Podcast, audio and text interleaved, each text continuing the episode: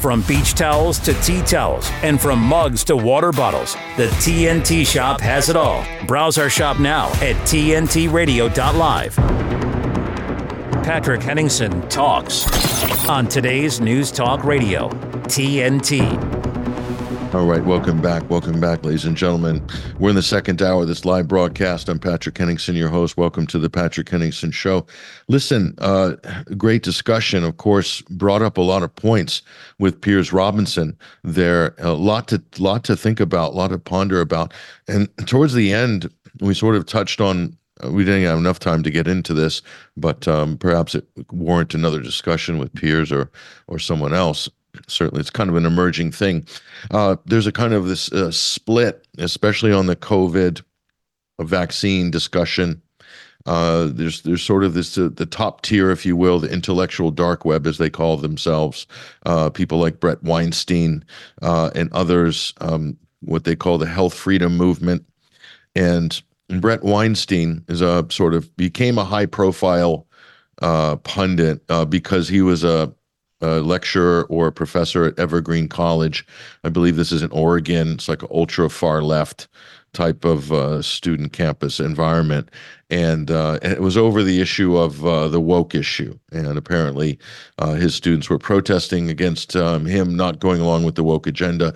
It immediately garnered uh, high profile national news attention. And Bret Weinstein uh, became a sort of public figure at that point, you know, going against the woke and uh, the hysterical students and the gender madness and all of this stuff. And so he's uh, a scientist of sorts, um, and he does a podcast called Dark Horse with his wife, Heather Heying. And uh, then COVID came along, and uh, Bret and uh, they were pretty much on board with the mainstream narrative weren't protesting against the lockdowns, pretty much mainstream. And like so many of these sort of new alternative, but they're not really alternative because they came to prominence being platformed in the mainstream. But nonetheless, um, they're always kind of about 12 months behind the, the cutting edge on all of these issues. So by the time he, but they have big audiences, and you can garner a big audience by not taking risks on YouTube. I'm I can personally yeah, I can personally attest to that being the case. Okay. Don't take risks on YouTube and uh, you have the potential to get a big, big audience. So, but anyway, um, Bret Weinstein put out this tweet uh, saying basically telling off what he called the dissidents within the COVID uh, narrative, whatever. And uh, he's saying that, um, you know, dissidents succeeded in upending co- the COVID narrative. Uh, of course, Bret wasn't one of those people early on, but he's kind of putting himself in that camp because he was late to the party. Um, he's calling uh, it was a historic victory. We defeated the establishment in the COVID narrative. I disagree. I think the, the establishment won, and there was a breakaway civilization after that. We can have a debate about that. But instead of coming together and gearing up for a rematch that Goliath is clearly planning, a fair faction are, are overtaken by petty infighting. Why? And he's saying dissidents tend to be lone wolves, not team players. Uh, dissidents have no experience wielding any power influence, uh, and also uh, play the game like novices, and so forth. So it's you get this from the gatekeepers. They say, why can't we? We all need to agree. We all need to agree on the science of COVID because that's what this is about. Bret Weinstein is a lab leak proponent. He's pushing the idea that there is a, a lab created super virus on the loose. And at the same time, he's saying COVID wasn't very deadly. So it can't be both. Okay. It can't be both because that's like an intellectual backflip. The gymnastics required for that are just ridiculous. And these are from sort of public intellectuals. So, uh, so he's saying we all need to be on the same page. And so the, these people are the ones who are fighting uh, starting the infighting in a way because they don't want to have a conversation with anybody challenging the cathedral. And this is a good lesson is that the so-called alternative community who's not really alternative at the top layer, but they create a cathedral whereby they're protecting their cathedral um, so that they can get guest spots on Joe Rogan or Tucker Carlson or whatever, uh, Russell Brand in some cases, although Russell's way out on the edge now, which uh, actually I think is a good thing because uh, hopefully he'll be more edgy than he was before. But uh, but yeah, everyone's got to protect their interests and their career, their Substack, uh, their YouTube channels and all of this stuff. And that creates a, a type of conservative approach to information whereby they become the new mainstream gatekeepers. We've seen it many times before. And the better, uh, there's no better example than looking at the COVID uh, issue and how these people have coalesced to protect certain scientific narratives, exactly like Anthony Fauci does. So that is not really a pursuit of the truth. It's a pursuit of well, we've established this narrative. We've got a crowd around us. We're making money. So let's not change anything. And that's Del Bigtree as well at the high wire. He's involved in the same type of gatekeeping. So they don't want to challenge this. Lab leak is great, gets lots of clicks. It's very attractive, but there's no actual proof behind it other than emails and so called gain of function research. But as I've said on this program many times over the years, there has never been any proven gain of function in the area of virology ever in history, period. Period. There has in bacteriology, but that's a different, whole different uh, discussion and a different area of biology, bacteria and viruses. There's nothing in virology for gain of function. And that's what Bret Weinstein and others like him are pulling their hair out, trying to find out, oh, how can we all get together and agree on everything? Listen, the world, science, the pursuit of truth doesn't wait around for consensus. Okay. People are going to push and push and push to get to the truth. The real dissidents, the real warriors are the ones that are basically pursuing the truth at all costs, no matter where it leads, without fear or favor. Without fear or favor. So let's just leave it there for the moment. I want to bring on to the call, if I can, Basil Valentine, our uh, correspondent who is roving at the moment. Hopefully, we'll get him uh, on the line just shortly. I'm not sure if he's there, but Basil, I don't know if you caught any of that conversation we had uh, earlier with uh, Dr. Piers Robinson in the first hour. Did that uh, pique any interest, or do you have anything to add to that? Because I thought we covered a fair amount of ground here talking about the information space, narrative management, how governments are pushing back with censorship, and really to no avail, Basil, because the trends in terms of the Great Awakening are unstoppable. People are moving in a totally different direction than the establishment on all of these issues, including Gaza. Your take on this? Yes, you made very interesting points about how the uh, health freedom movement was composed largely of people from the right. And uh, ironic, really, that to most of the left got behind the mandatory injections and the lockdowns and everything else. We saw the emergence of this sort of new authoritarianism, although I wouldn't, you know, I hesitate to call it the, the left because really it's that neoliberal authoritarian center, which is where the greatest danger to peace, freedom, and all the other good things in life comes from. The neoliberal authoritarian center that is, in fact, deeply fascistic and uh, is, of course, backing Israel in its current campaign of genocide. I'm talking about the Sunaks, von der Leyens, and Bidens of this world. Biden saying, on the one hand, that uh, his opponent is his opponent apparently is a threat to democracy, and that's why he must be kept off the ballots.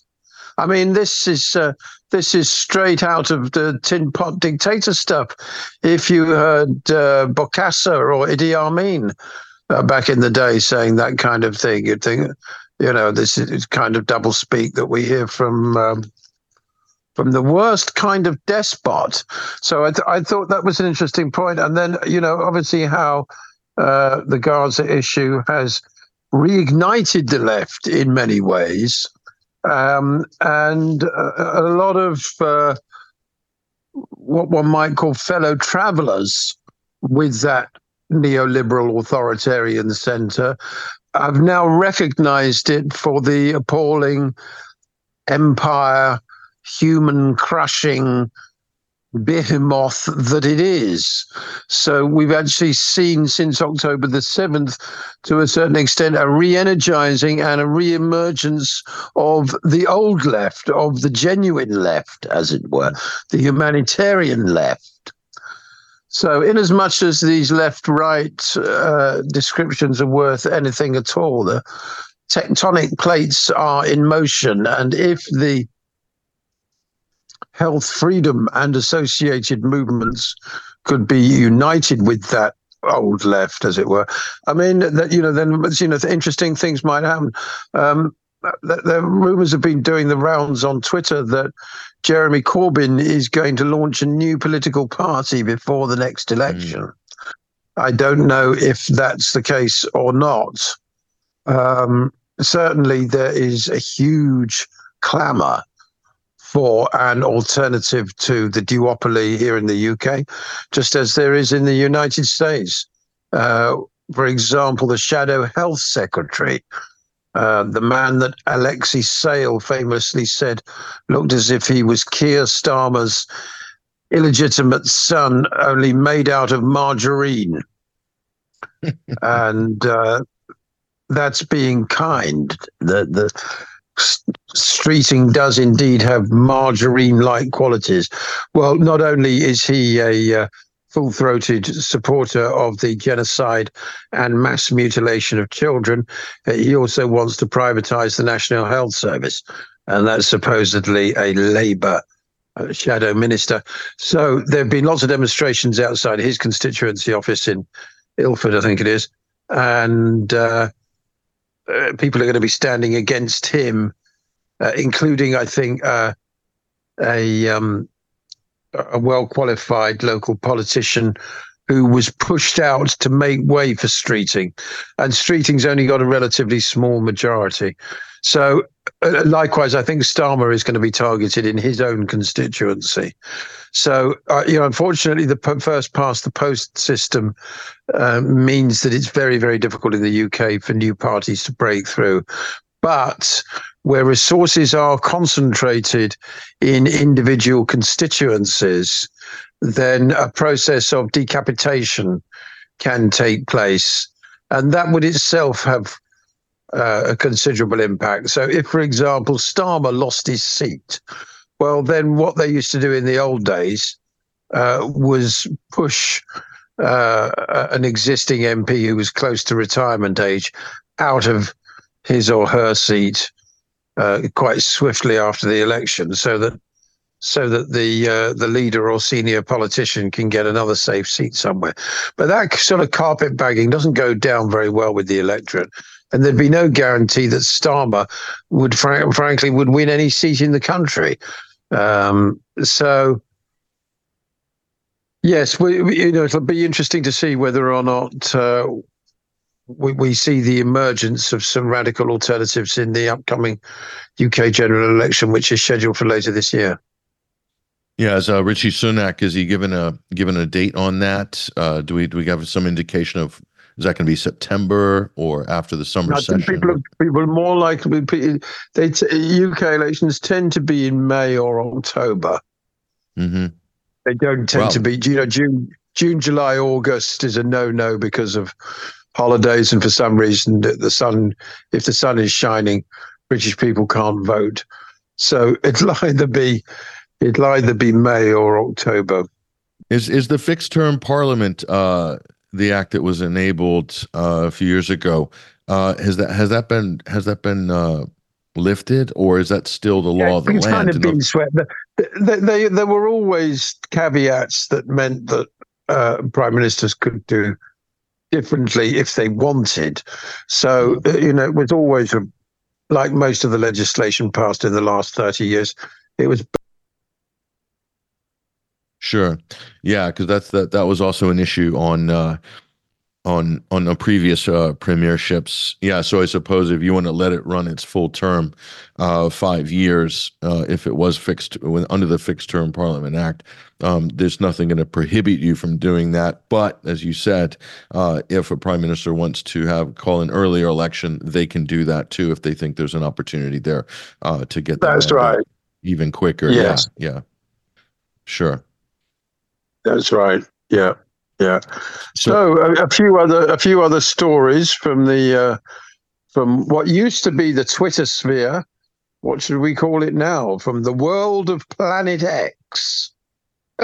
yeah, yeah. SpaceX, Twitter X, What's the other yeah, one? Yeah, Planet uh, X. Well, as uh, Piers mentioned, a number of uh, prominent Palestinian accounts, or pro-Palestinian, I should say, accounts um, with large numbers of followers have suddenly been suspended without any uh, notice or warning, including Alan MacLeod, um, who, uh, of course, is uh, from Mint Press News. he seems to be well, he hasn't posted in 10 hours, and Alan usually posts a lot, senior staff writer at Mint Press News. So uh, something as strange has happened there because his followers have been reduced to 851, and he had thousands of supporters. A number of others, um, Zay Squirrel, uh, not an account I was familiar with, Ken Klippenstein, um, hundreds of thousands of followers have been removed. So something very strange going on there. Um, and uh, people are suggesting that it may be the work of the so called Canary Mission. Mm. Yeah, that strikes me as odd because, uh, you know, I've been following Alan MacLeod's work for years, and he's nothing but factual, nothing but a Spartan journalist in terms of uh, bringing the facts. His research, his research is yes, uh, exactly second to none. Second to none. So what could they possibly? That's right they're taking him down because he's good and he's effective, not because he's flippant or he's a quote anti anti-Semitic, which is a charge they're probably going to lay at his feet because he's exposed so much corruption uh, with regards to this conflict that's been going on in Israel's activities, both in front and behind the scenes. So uh, yeah, I, will I'm going to try to follow up on that. I wouldn't mind uh, having a discussion with Alan as well if we're able to get a hold of him. Uh, maybe we can pursue I'd that on the back absolutely. line. I'd love I'd love to get hold of Alan. Yes. Meanwhile, our own Foreign Secretary, Lord Cameron, uh, is being grilled by MPs in committee. Course, he sits in the House of Lords, so he doesn't take questions from MPs in the House of Commons. Um, but he has confirmed that the United Kingdom is determined to continue with the genocide and will keep arming Israel even after 30,000 civilians, including over 10,000 children, have been killed. Uh, while uh, you know the the uh, genocide investigation is about it seems peculiar that the UK government would not even. Uh, sure. Yeah. No. No. It is. It is peculiar. It is arms sure. supply Israel. Yeah. Yeah, it is peculiar, Basil, and uh, I've I've been wondering about this for a while, and I've seen the, the United Kingdom has been trying to take a back seat on this whole affair. You you think they'd want to come out in front? This should be uh, question time in Parliament. Should be addressing South Africa's uh, invocation of the Genocide Convention. where is the United Kingdom as a global leader on morality, uh, on uh, human rights, as we're told, on press freedom, and all these issues that uh, our MPs are constantly opining about all the time. Um, where do they stand? Are they standing with South Africa? Are they standing against South Africa? They can't be abstaining because they've been taking a front a, fr- a front leading position on this conflict from the beginning by providing military support to Israel and political cover as well. So uh, I'm wondering, you know, where's the government on this? This is going to be a historic case. They talk about Bosnia uh, to no avail constantly, Basil. They're uh, talking about Bosnia and uh, the horrors of the Milosevic regime and all this other stuff, backing that effort in the international courts of justice. But what about this?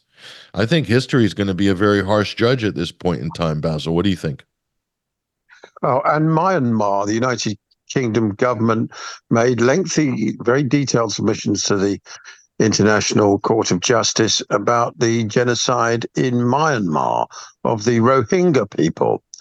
Um, but that has been, uh, uh frankly, a vicar's tea party compared to uh, what's happening in Gaza. So, as Piers pointed out, um, you know, these so called Western values, um, uh, you know, and the West's relationship with international law has been brought into very sharp focus. And the complete and utter hypocrisy has been exposed for what many of us long suspected it was, which is basically a very, very thin veneer of civility plastered over a very sinister agenda indeed. Indeed, it has. I don't know if you caught this this story or not. I mean, I'm reticent to even try to touch it, but it's just so crazy that we have to talk about it. The tunnels in New York under the headquarters of Shab- uh, yeah. Chabad Lubavitch, uh, this sort of ultra orthodox um, Zionist sect. Uh, in, in and they found tunnels underneath, and it's looking very dodgy. Basil, have you seen this story or not? Yes, absolutely. With um, members of the sect fighting with police mm-hmm. uh, as they were dragged out through these tunnels, which apparently were constructed so that they could attend the synagogue during COVID, during the mm-hmm. lockdown mm-hmm. restrictions. Um, and there's a very funny video somebody has made um, overlaying the IDF spokesman talking yeah, about that. the Hamas tunnels. Have you seen that? Yeah, that's well worth amazing.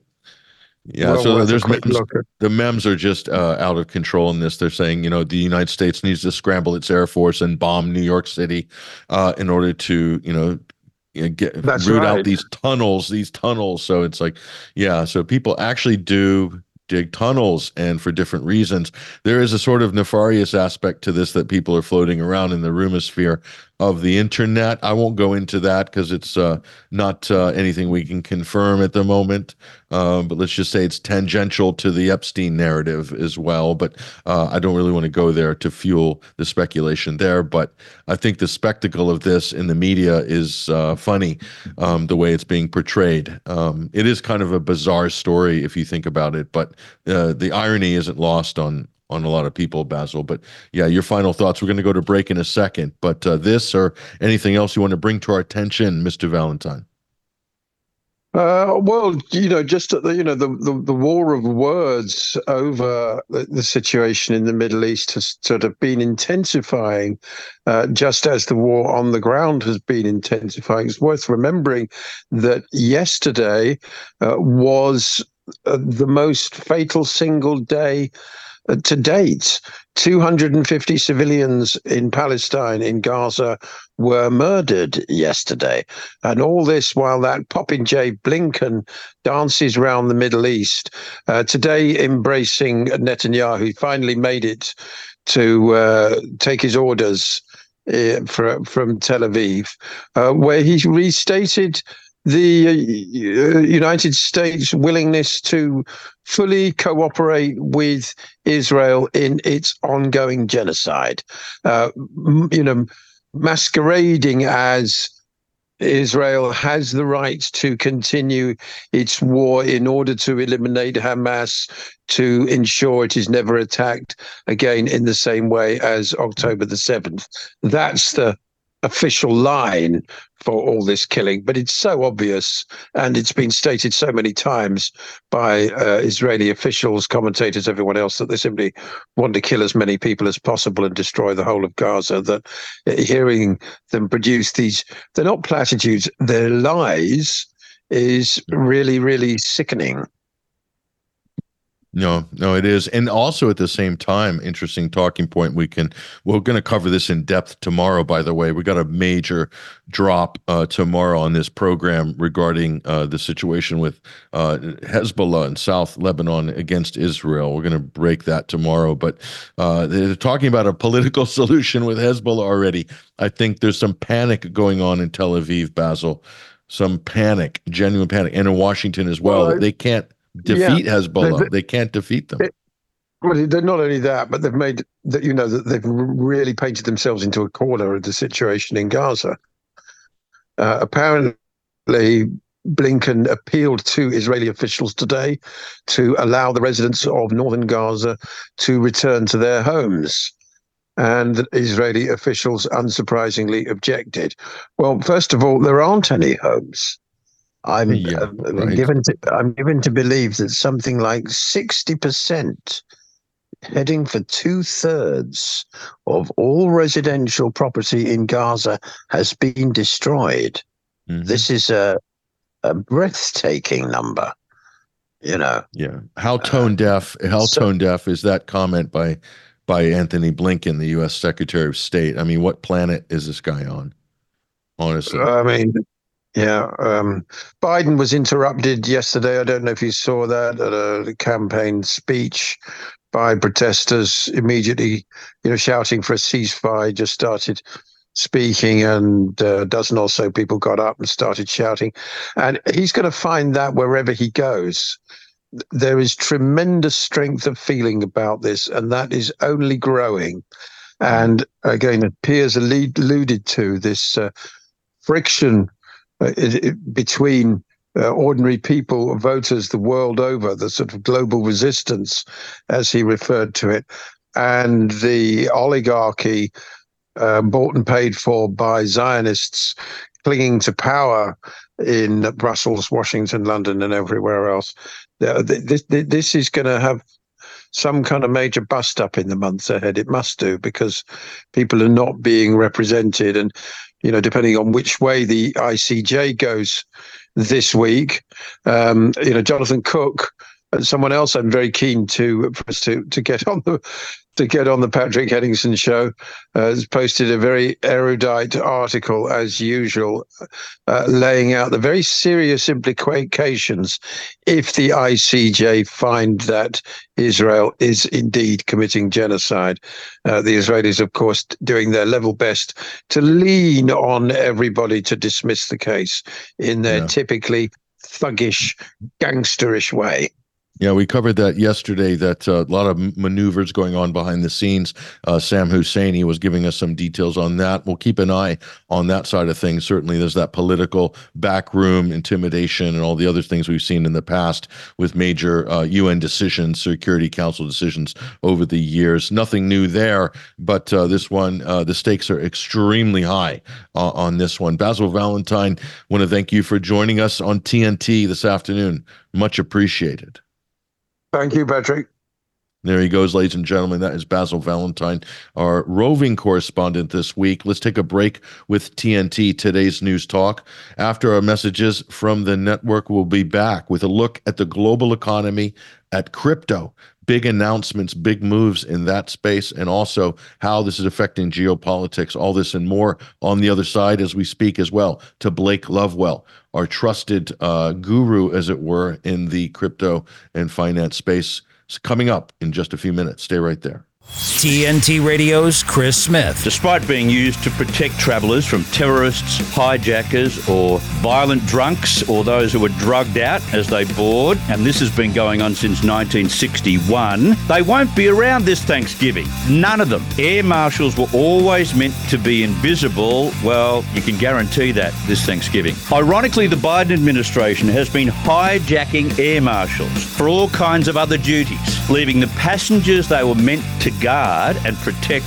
completely helpless. Air marshals have been lumbered with assisting the chaos on the southern border. They might be called air marshals, but an unknown number are now seconded to work on the ground. Maybe they're ground marshals now, marshalling illegal immigrants on the border and doing the job supposedly meant for the United States Customs and Border Protection. Where are they? Chris Smith on TNT Radio. Affordable housing, we can build that. Sustainable housing, we can build that. At MIT Modular, we understand the importance of housing for all and the importance of design, cost, and functionality. Our goal is to meet the needs of our growing population by converting shipping containers to livable units. If you're like minded and in a position to invest in something meaningful and life changing, we want to hear from you. We are a team of professional architects, engineers, and financial and tax experts dedicated to offering unique solutions that provide a brighter future. Our Opportunity Zone Fund offers investors both real estate and operating business diversification. five year tax deferral on capital gains, annual tax benefits, and ultimately tax free appreciation potential. There are opportunity zones all over America. If you're interested in learning more about our services, need affordable housing, or want to participate in creating a new vision for tomorrow, give us a call in the U.S. on 385 985 5702 or read more at mitmodular.com. MIT Modular. We can build that. So many people who had no history of heart illnesses have got it now, or blood clotting after the COVID 19 vaccination. Punish those who hurt people with COVID madness, lighting the fuse for freedom. TNT Radio. All right, welcome back. Welcome back, folks. This is Patrick Henningsen. You are tuned into the final segment of the final hour of the Patrick Henningsen Show here live and direct on TNT, today's News Talk. Thank you guys for joining us. Big thank you to everybody in the TNT chat community. Great to see you guys in there. Really appreciate your work uh, spreading the information, the links, keeping it light, keeping it fun, but also keeping it real. Love our community in the TNT chat box. Hopefully, we'll see you guys uh, a little bit later in this segment. Now, I want to bring on to the call right now. We're looking at the global economy and global global finance. And I think this is a really important time because everybody's talking about when is the big crash? When is the big crash? It's normally February. It's going to be some Black Thursday. It's coming in October. It's coming in February. These are normally when people are kind of uh, foreseeing these major calamities in the markets. Let's just say it's an it's an understatement that there are sort of structural uh, instability fissures uh, right across the global financial system. We can talk about some of those, but also the area of cryptocurrency, hard metal like gold and silver, etc., other commodities oil, for instance. How how is this going to be affected by any moves, uh, either on the currency side, on the stock market side, uh, as well? So we'll talk about that with our next guest, Blake Lovewell, joining us on the call right now. Uh, very much appreciate you coming this week, Blake. How are you? Hey, yeah, I'm really good, thanks, and I appreciate being here uh, with all you guys. Um, it's interesting there you said about uh, everyone's talking about the big crash. Well, it's definitely true in the uh, niche uh, alternative media that we uh, sometimes uh, find ourselves swim- swimming in. But I would definitely say that on the mainstream side, um, everybody's kind of doing that thing where they they don't mention the elephant in the room. They talk about anything but the big crash. Um, I did manage to find one article uh, on uh, Yahoo Finance uh, talking about potential stock market crash this year, but in general, much of the press in the mainstream media will tell you that everything's hunky dory. Uh, we're looking at a nice soft landing uh, onto some feather down blankets, and you know the uh, the economy's looking up, uh, and the central banks have totally reined in what was some quarrelsome uh, headwinds uh, and got them under control. But as I say, here in the alternative media, where we look at maybe a more facts based approach and a, a real politic on the ground perspective, yeah things aren't aren't so hunky dory as I say. Yeah, and also in the in the cryptocurrency space, there's a lot of uh, commotion right now, uh, boiling under the surface over an imminent announcement, and uh, affecting Bitcoin in a big way. Yeah, uh, this is the ETF announcement. Is it going to happen? Is it not going to happen? Is it going to be delayed? If it if it happens, what's going to happen to the price of Bitcoin? How's the market's going to react, Blake? Yes. Uh, so, yeah, it's big news in crypto, and it's kind of been boiling away on the back burner for over a year or um, maybe even longer. People talk about the ETF, uh, exchange traded fund. Um, and what what those are are kind of like a, a stock or a share that um, uh, people can buy. Um, not, you know, we could buy them if we really got into it, but it, we're, to- we're talking more about uh, asset managers, um, companies that hold assets for people as an investment, and then they gamble on stocks and shares, um, and then try and make a dividend for their uh, investors. Um, and an ETF is kind of a vessel for doing that. And where it pertains to Bitcoin is that um, a company, we'll take the example of BlackRock because they're one of the biggest uh, companies uh, filing for an ETF at the moment. Um, BlackRock want to have an ETF that stock uh, buyers can purchase. And then if the price of Bitcoin goes up, the stock buyers can sell that stock and gain the profit um, without having to have touched Bitcoin, the asset, the fundamental asset. It's kind of uh, um, akin to paper gold. Uh, you know, gold uh, can be bought as bullion and coins and physical gold metal that you own in your, um, you know, vault or wherever you choose to hold it under your bed. Um, but then you also have paper gold, which are these kind of IOUs, promises that you can trade digitally, and they need not exist physically. Uh, the problem comes when there's uh, hundreds of thousands of uh, units of paper gold for every ounce of real gold.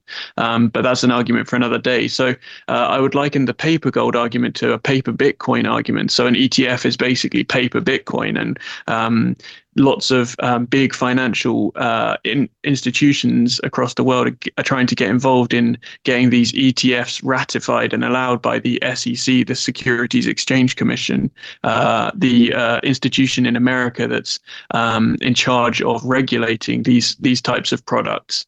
Um, and tomorrow comes the big decision for at least the first um, of these big ETFs. Uh, that one will be ARK slash 21Shares. Uh, ARK Invest is a big um, investment asset holder under Cathie Wood, and she's seen as a mover and a shaker in the sphere in both crypto and in uh, regular stocks and shares trading. Um. So when the decision comes as to whether this ETF will be allowed by the SEC uh, to trade in America on the stock market and the stock exchange, that will probably um, signal for the next uh, 14 firms that are also applying for an ETF um, that they'll be accepted.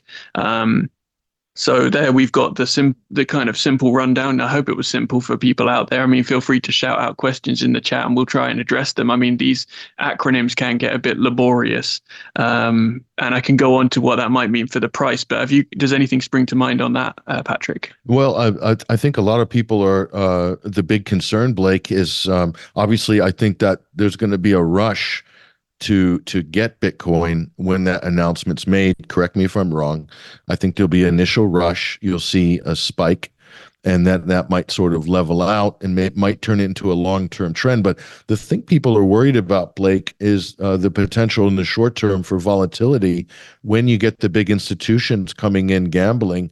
You're talking about large sums of money that they've got staked uh, in some of these uh, digital assets like Bitcoin, uh, uh, potentially that could you know move the market in one direction or the other. I think there's mm-hmm. a potential period of instability before things kind of you know even out because you're you're entering mm-hmm. it's a new sort of variable isn't it coming into the space so that that's what people are worried about is is the uh, up and down volatility that this might cause yeah. what do you think yeah totally well um, yeah there's there's yeah, there's there's so much to say on that. Um, as to whether the the um, the ETF rush is priced in, uh, we we won't know until the ETF is approved, and then you know uh, the news hits, and then we watch the BT, BTC price indicator probably go up um, even just because it's causing more people to acknowledge um, Bitcoin as a real asset. If someone like BlackRock, uh, the largest um, asset wealth manager in the world,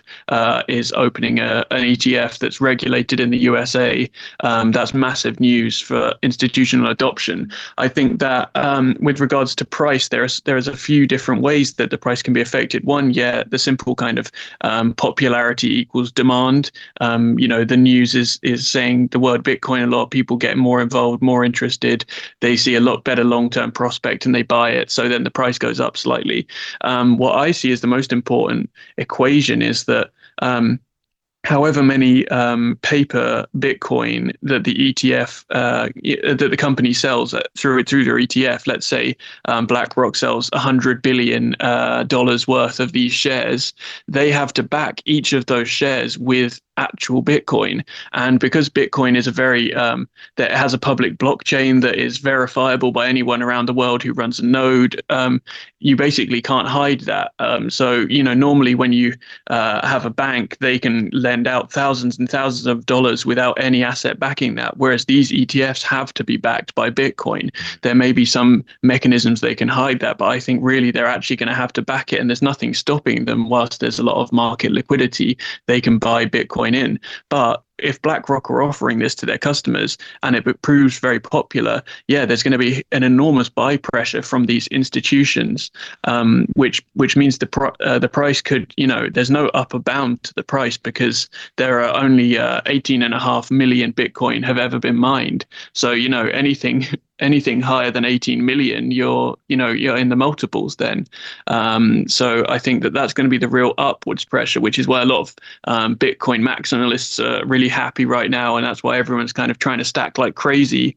Um, but then if we're trying to you know look at our our um, hocus pocus crystal ball and, and, make a price prediction, I would say that lots of people have already priced this ETF um, acceptance in, and I don't think we'll see a crack up boom I think we'll just see um, uh, much more stronger and resilient growth in uh, Bitcoin's price and adoption. Yeah, yeah, because also those funds, uh, uh, well, they'll make they make money trading on the up and the down swings, aren't they? Those big institutions. Oh, so, the house always wins. Yeah, yeah. So I mean, they do have the the the financial muscle, the weight, the funds to be able to shift things uh, where they want to on that. But yeah, it'll be very interesting to see how this pans out. There's going to be a lot of chatter and talk about this, and also, it, you know, where Bitcoin goes, so does Ethereum, so do some of the other coins, uh, the leading coins on that. Um, so they d- tend to track with Bitcoin, um, but there's a lot of uh, coins, altcoins stable coins, uh, all these things have a lot of them have fallen by the wayside um, in the last year. Would you agree that uh, there's been a shaking out of some of the weaker the weaker players in the market? What do you think? Yeah, definitely. There's been um, you know, Bitcoin has regained its dominance. It's currently sitting just below 51% of the global crypto market cap. But then I think there's a lot of uh, uh, gerrymandering about um, crypto market with wash trading in, in other coins. So I think Bitcoin actually is is uh, massively dominates the crypto market in terms of um, you know, real assets held. And yeah, there's been a shakedown. There's not as much easy money around as there was during the kind of um, COVID furlough period. Um, and now people are are like looking to cash in their risky assets and just you know get the bread and butter sorted. Um, so yeah, there's been a shakedown for sure, but I think we're at the start of the next bull cycle. So we'll see uh, all sorts of crazy stuff coming down the pipeline. Well, that could be exciting, like the next bull cycle. I like the sound of that. So do a lot of people out there. But uh, we'll see. We'll see. It's not for the faint-hearted, folks. Uh, this is uh, tumultuous waters that you're diving into here. So we're not giving any investment advice other than be very well informed, do your research, and make uh, educated and uh, you know uh, sensible decisions with your with your money. Let's take a break right now. I'm talking to Blake Lovewell about finance, the economy, Bitcoin. We'll continue this conversation on the other side, and we'll also see how this is reverberating into geopolitics. Fascinating discussion. I'm sure you'll agree. More on the other side. Stay right there. While serving in Vietnam, a grenade took my ability to see. Today, I'm a sculptor, creating new visions. Now, my fingers are my eyes. As a veteran, I know the challenges of life can be great. In my art, turning a lump of clay into something beautiful, that means a lot to me. Life is like that. We each must use what we can to make things better. DAV helps veterans like Michael get the benefits they've earned. They help more than a million veterans every year in life changing ways. Now, I show others how they can create something with their own hands. With support from DAV, more veterans can shape their lives into a thing of beauty. My victory is bringing beauty into the world. Michael Naranjo, May your victories inspire many more. Support more victories for veterans. Go to DAV.org. When the world's endangered animals need help most, when their lives are at greatest risk, when they would otherwise be lost, the International Fund for Animal Welfare is there, taking action to rescue the animals we love, to protect them and their threatened natural habitats. See how you can help animals and people thrive together at joinifall.org. You're with Patrick Henningsen on today's News Talk Radio, TNT. Welcome back. Welcome back, folks. We're talking about money, finance, crypto, the global markets, uh, but also uh, geopolitics. I'm with Blake Lovewell. He is our trusted uh, financial and crypto oracle of sorts. I'm not going to give you that lofty title of oracle, Blake, because that's just too much pressure. But uh, you mm-hmm. are you're an observer of things and trends out in the world, and you're sharing those observations with us. And one of those is, you know, geopolitics. How does geopolitics and what's happening? Let's just take, for example, what's happening in Gaza. How's that going to mm-hmm. affect mm-hmm. people's pocketbooks? How's that going to affect the stock market, the price of gas? What what, yeah. what do we need to look at in, in, in terms of that that conversation? Well, I'd say that we're in um, an era, we're in the rise of geopolitics. And I mean, you and I have both studied politics, so we have a different conception of what geopolitics means. But what we kind of mean by geopolitics is the kind of reality on the surface of Earth, the control of uh, resources, you know, metals, precious metals, um, the control of uh, energy, and the control of movement of people, um, the things that happen on the ground, uh, as opposed to the kind of things that happen in the ideological sphere, uh, the sphere of ideas and propaganda and um, stuff like that. They do have an interlinking, of course, um, but most of modern politics, see, uh, at least for um, the last couple of decades, has been going on in uh, on Twitter, on newspapers, in the kind of idea sp- sphere. Um, but now we're entering into a sphere where there are real hot wars, um, you know, real kind of conflicts going on over borders and over resources. And uh, one massive flare up in the last few months has been um, Israel, uh, Gaza, um, and that whole conflict. Um, and what that has kind of signaled to the world is an uh, entry, entry into an era of instability. I think most people see the Middle East is is kind of like a fractured vase that has been uh, glued together um, by various post-colonial um, agreements, but that glue is uh, has never been uh, seen to be as strong as cement, uh, and the vessel may be uh, showing deeper fissures and cracking apart um, as we see tensions rising between um, the the Arab world, and not only uh, just the Arab world as one unit, but you know the the various different actors within the Arab world. Um, they, uh, you know, through Saudi Arabia and Qatar, control a huge amount of oil. Um, through Iran, that's one of the big geopolitical, um, you know, uh, axes that the world turns on. Um, and then you've got the massive involvement of Russia and China on one side, and the kind of BRICS movement versus um, the U.S. Uh, uh, you know, aging hegemony on the other side. Um, so yeah, right now it's a really important time to look at uh, um, you know Israel Gaza, and for me, one of the most pivotal um, stories coming out at the moment isn't about um, the atrocities and uh, various egregious war crimes, although those uh, you know I hope will find their day in international court.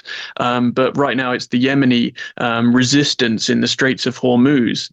Um, they, for those of you who haven't caught the headlines, they uh, the Yemeni resistance, which is kind of a uh, you know tiny resistance resistance in global army terms, you know, uh, totally dwarfed by the enemy that is the USA uh, and the US uh, uh, reach of power. But they've been um, using various small motorboats and small missiles and that kind of weaponry to attack um, shipping liners that were destined to um, Israeli or US controlled territories. Um, and this tiny disruption has actually proven to be a massive thorn in the, st- the side for the USA. And um, upwards of 25% of uh, shipping that was going through the Straits of Hormuz has now had to be redirected after uh, Maersk, uh, one of the biggest shipping liners in the world, has decided to uh, stop using the strait once one of their ships was attacked. They, they use a combination of private security and the U.S. Navy to protect these freights, uh, freighting, uh, you know, shipping containers. You know, these uh, containers which still, even despite the, uh, you know, the green agenda, they still use these big diesel belching um, boats to do most of the world's industrial trade. Um, and yeah, upwards of 25% of those are being redirected around the whole of Africa, round past uh, South Africa, um, and all the way back around there. So you know, adding uh, weeks onto the the traversement, and um, as we saw with the COVID supply chain shock, um, I think we're going to see a similar thing moving down the line with uh, shipping uh, causing uh, reverberations, all because of a, a, tiny group of Yemeni actors who've managed to have an outsized um, uh, effect on global trade. Yeah, the Ansar Allah, the West call them the Houthis. Uh, this is the uh, legitimate government in Yemen, according to many Yemenis, but not according to the U.S.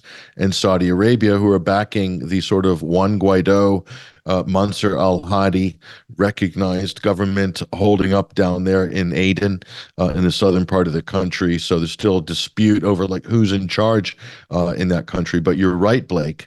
You're right. The Houthis who would have thought they would have hmm. within mm. five years their own special forces and Navy SEAL teams literally being able to commandeer major ships on the high seas and doing it quite efficiently by the way mm. i hmm. mean the intelligence is incredible that they they could work i think it's because of the open source uh, data that's now available for shipping who's flagged who's the owner what the cargo might be port of uh, departure and where they're headed and all this other stuff it's probably not difficult even for somebody that doesn't have you know any access to anything classified or difficult to obtain uh, literally blake from open source data yeah uh, and until totally. the houthis have been able to work out uh, if anyone's providing any uh, material aid to israel uh, while it's carrying out a genocide so in fact they're they're invoking sanctions and we saw what sanctions did to russia in terms of the global european economy uk economy especially you remember in the uh, the aftermath of Russia's special military operation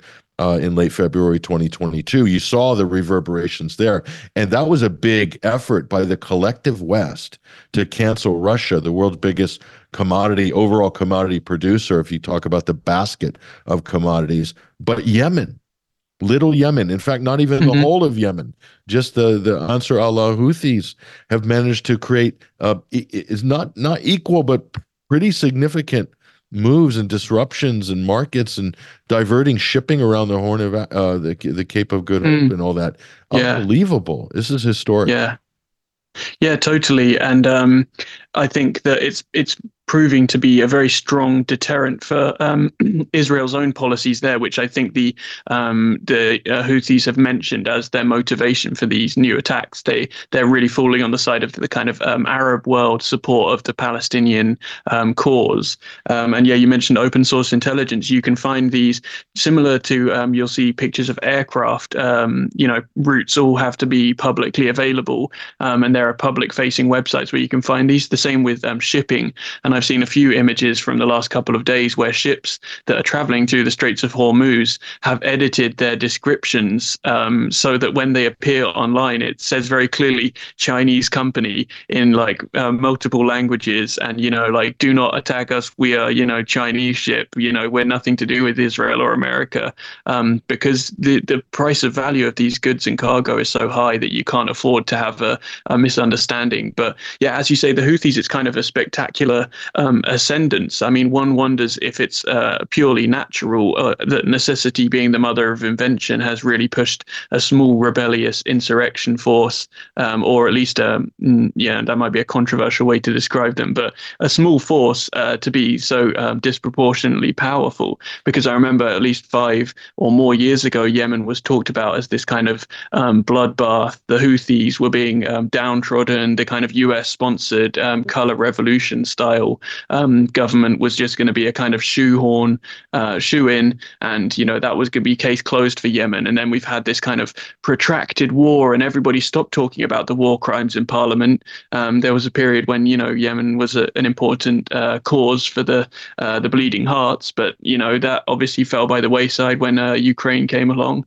Um, but now Yemen is back in the back in the news, and you know they proved they didn't really need um, that much help to do this, and I think that kind of shows some of the weakness for um, America as a whole. And you could draw a historical parallel with the kind of Roman Empire, where it got too big to manage, and um, you know the the U.S. relies on this power projection. They don't need to have uh, an aircraft carrier in every flare up. Just the threat that one aircraft carrier might turn up is enough. But um, the Houthis aren't perturbed, and even though some of those those boats are being destroyed, some of those missiles are being deflected.